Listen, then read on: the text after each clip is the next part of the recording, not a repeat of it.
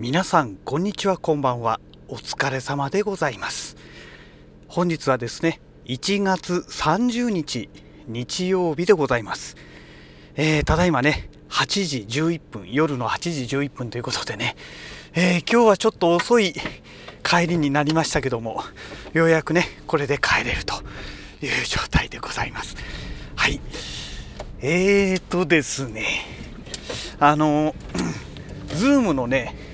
F3 が届きました。で届きまして今もう手元にもあるんですけどもでねちゃんとね XLR 端子のケーブルとね、えー、それからマイクもね、えー、実はね持ってきたんですけどもうんなんかねいろいろとね設定が面倒そうなのとまだね説明書もねろくに目を通してなくてですねまあとりあえずいいかと思ってねもうあの早く帰ってねもう時間が時間なんでまずは家でくつろぎたいなということとね今日この後ねあのコンビニにねちょっと寄らないといけないものですのでねもう8時11分ですからねとにかく急いで行きたいなということでえっ、ー、と F3 の収録はねまた次回ということにしたいと思います。はい、申し訳ないです。あの楽しみにしてるね人もたくさんたくさんはいないかね、まあ、いらっしゃったかもしれないんですが、まあ、基本的にはね、あの F2 も F3 も一緒ですので、で、何が違うのかって言ったら、ね、あの 3.5mm の、ね、ミニプラグでマイクをつけるのか、XLR 端子でマイクをつけるのか、で、あとはサンプリング周波数ですね。F2 の場合は、えー、48kHz まで、えー、で、F3 の場合は最大で 192kHz まで対応しているということでね、まあ、もちろんあくまで最大ですから、えーと、44.1kHz から、え、192kHz までねこういろいろとね設定ができるんですね。まあ、基本的には 48kHz あれば十分かなって個人的には思うんですけどねあの環境音とかね取る場合には話は別ですけどもまあ、私のねこのトークを収録するのにね 96kHz とかね 192kHz いらないと思うんですよ。どうでしょう。で結局 YouTube にアップする段階でねまあアップするっていうかアップした段階でねあの音質はねドンって落ちるはずですのでうん多分落ちると思うんですよ。あの何、ー、て言うんでしょうかね。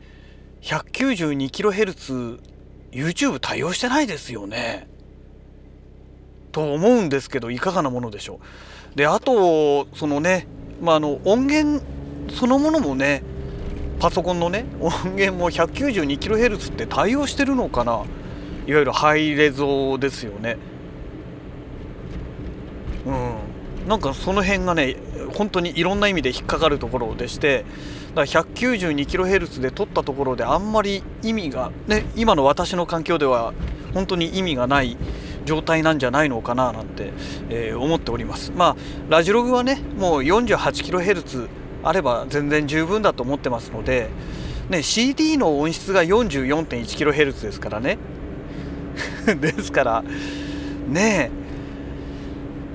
まあ48ありゃ全然余裕でしょうっていうね感じがするんですけども。うん。皆さんいかがなものでしょうかね。はい。えーとそれでですねあの今日はねあの某地図カメラさんから、えー、先日ね、えー、1万円の値下げということでもうよお金がないのにポチってしまったというねあのペンタックスの、えー、FA43mm F1.9 リミテッドっていうね、まあ、このレンズが届いたわけなんですけどもで早速ねあの α6400 に装着してね、えー、とりあえずね12枚撮ってみたんで12枚とか2枚ぐらい撮ってみたんですけども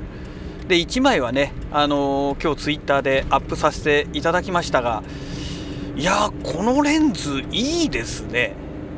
F1.9 っていうね開放で撮ったんですけども、まあ、当然ながらね。あの開放で撮ってもそのピントの合っている部分がね結構カリカリに映ってくれるんですよ。α6400 でね。でねそれ以外の部分ですね。ボケてる部分ですね。ピントが合ってない部分のボケもねまあ悪くないなと思ってね。ああこのレンズ人気があるのがなんかわかる気がするなっていうね感じがしたんですよね。うん、でねまあ一番の重要な部分なんですけどね、まあ、α6400 っていうのはボディ内手ブレ補正がなくてですね。でこの 43mm のねリミテッドのレンズもね、まあ、当然レンズ内ボディ、えレンズ内ボディやレンズ内手ブレ補正は当然ね、えー、ついておりません。でこのレンズはねマニュアルフォーカスのレンズですから、まあ、そもそものっていう話になるんですけどね。でそんなレンズなのででね α6400 は APS-C のセンサーなわけですよ。だからまあ1.5倍換算になりますからね。えーと、43mm の1.5倍換算というといくつですかね、えー、64.5 64.5ミリ相当ですかね、えー、ということになってきますので、まあ、いわゆる、まあ、望遠までいかないけどいわゆる中望遠ぐらいのイメージになってくるんでしょうかね。うん。ちょっともう標準っていうには望遠気味かなってまあ私的にはねもう 50mm でもちょっと望遠気味かなっていう感覚がありますのでね。もう 60mm 超えてくるとね、えー、もう間違いなく私の中では中望遠っていうね位置づけになるわけなんですけども。まあそんなわけでねえー、明るいところでねシャッタースピード稼げるところで撮る分にはいいんですけどもねボディ内手ブレ補正のついてないカメラでね、えーちょっとでもねシャッタースピードが遅くなるようなところで撮るときにはちょっとこれ気をつけなきゃいけないなってね。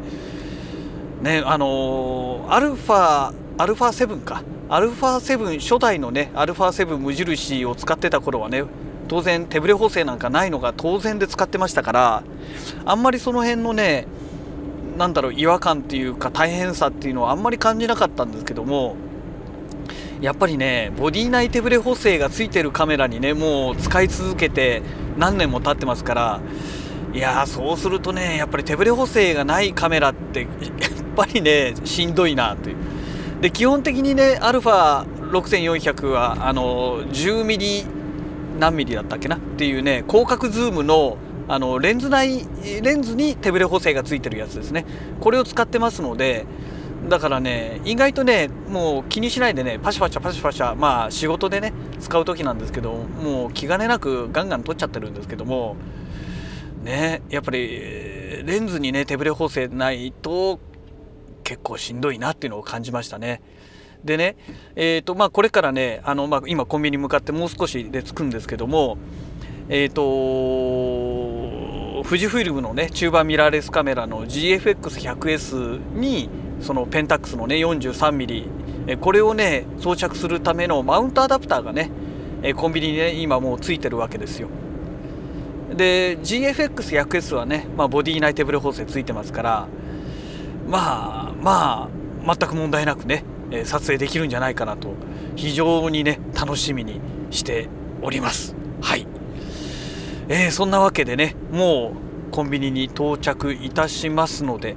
えー、本日のねラジログはこの辺りで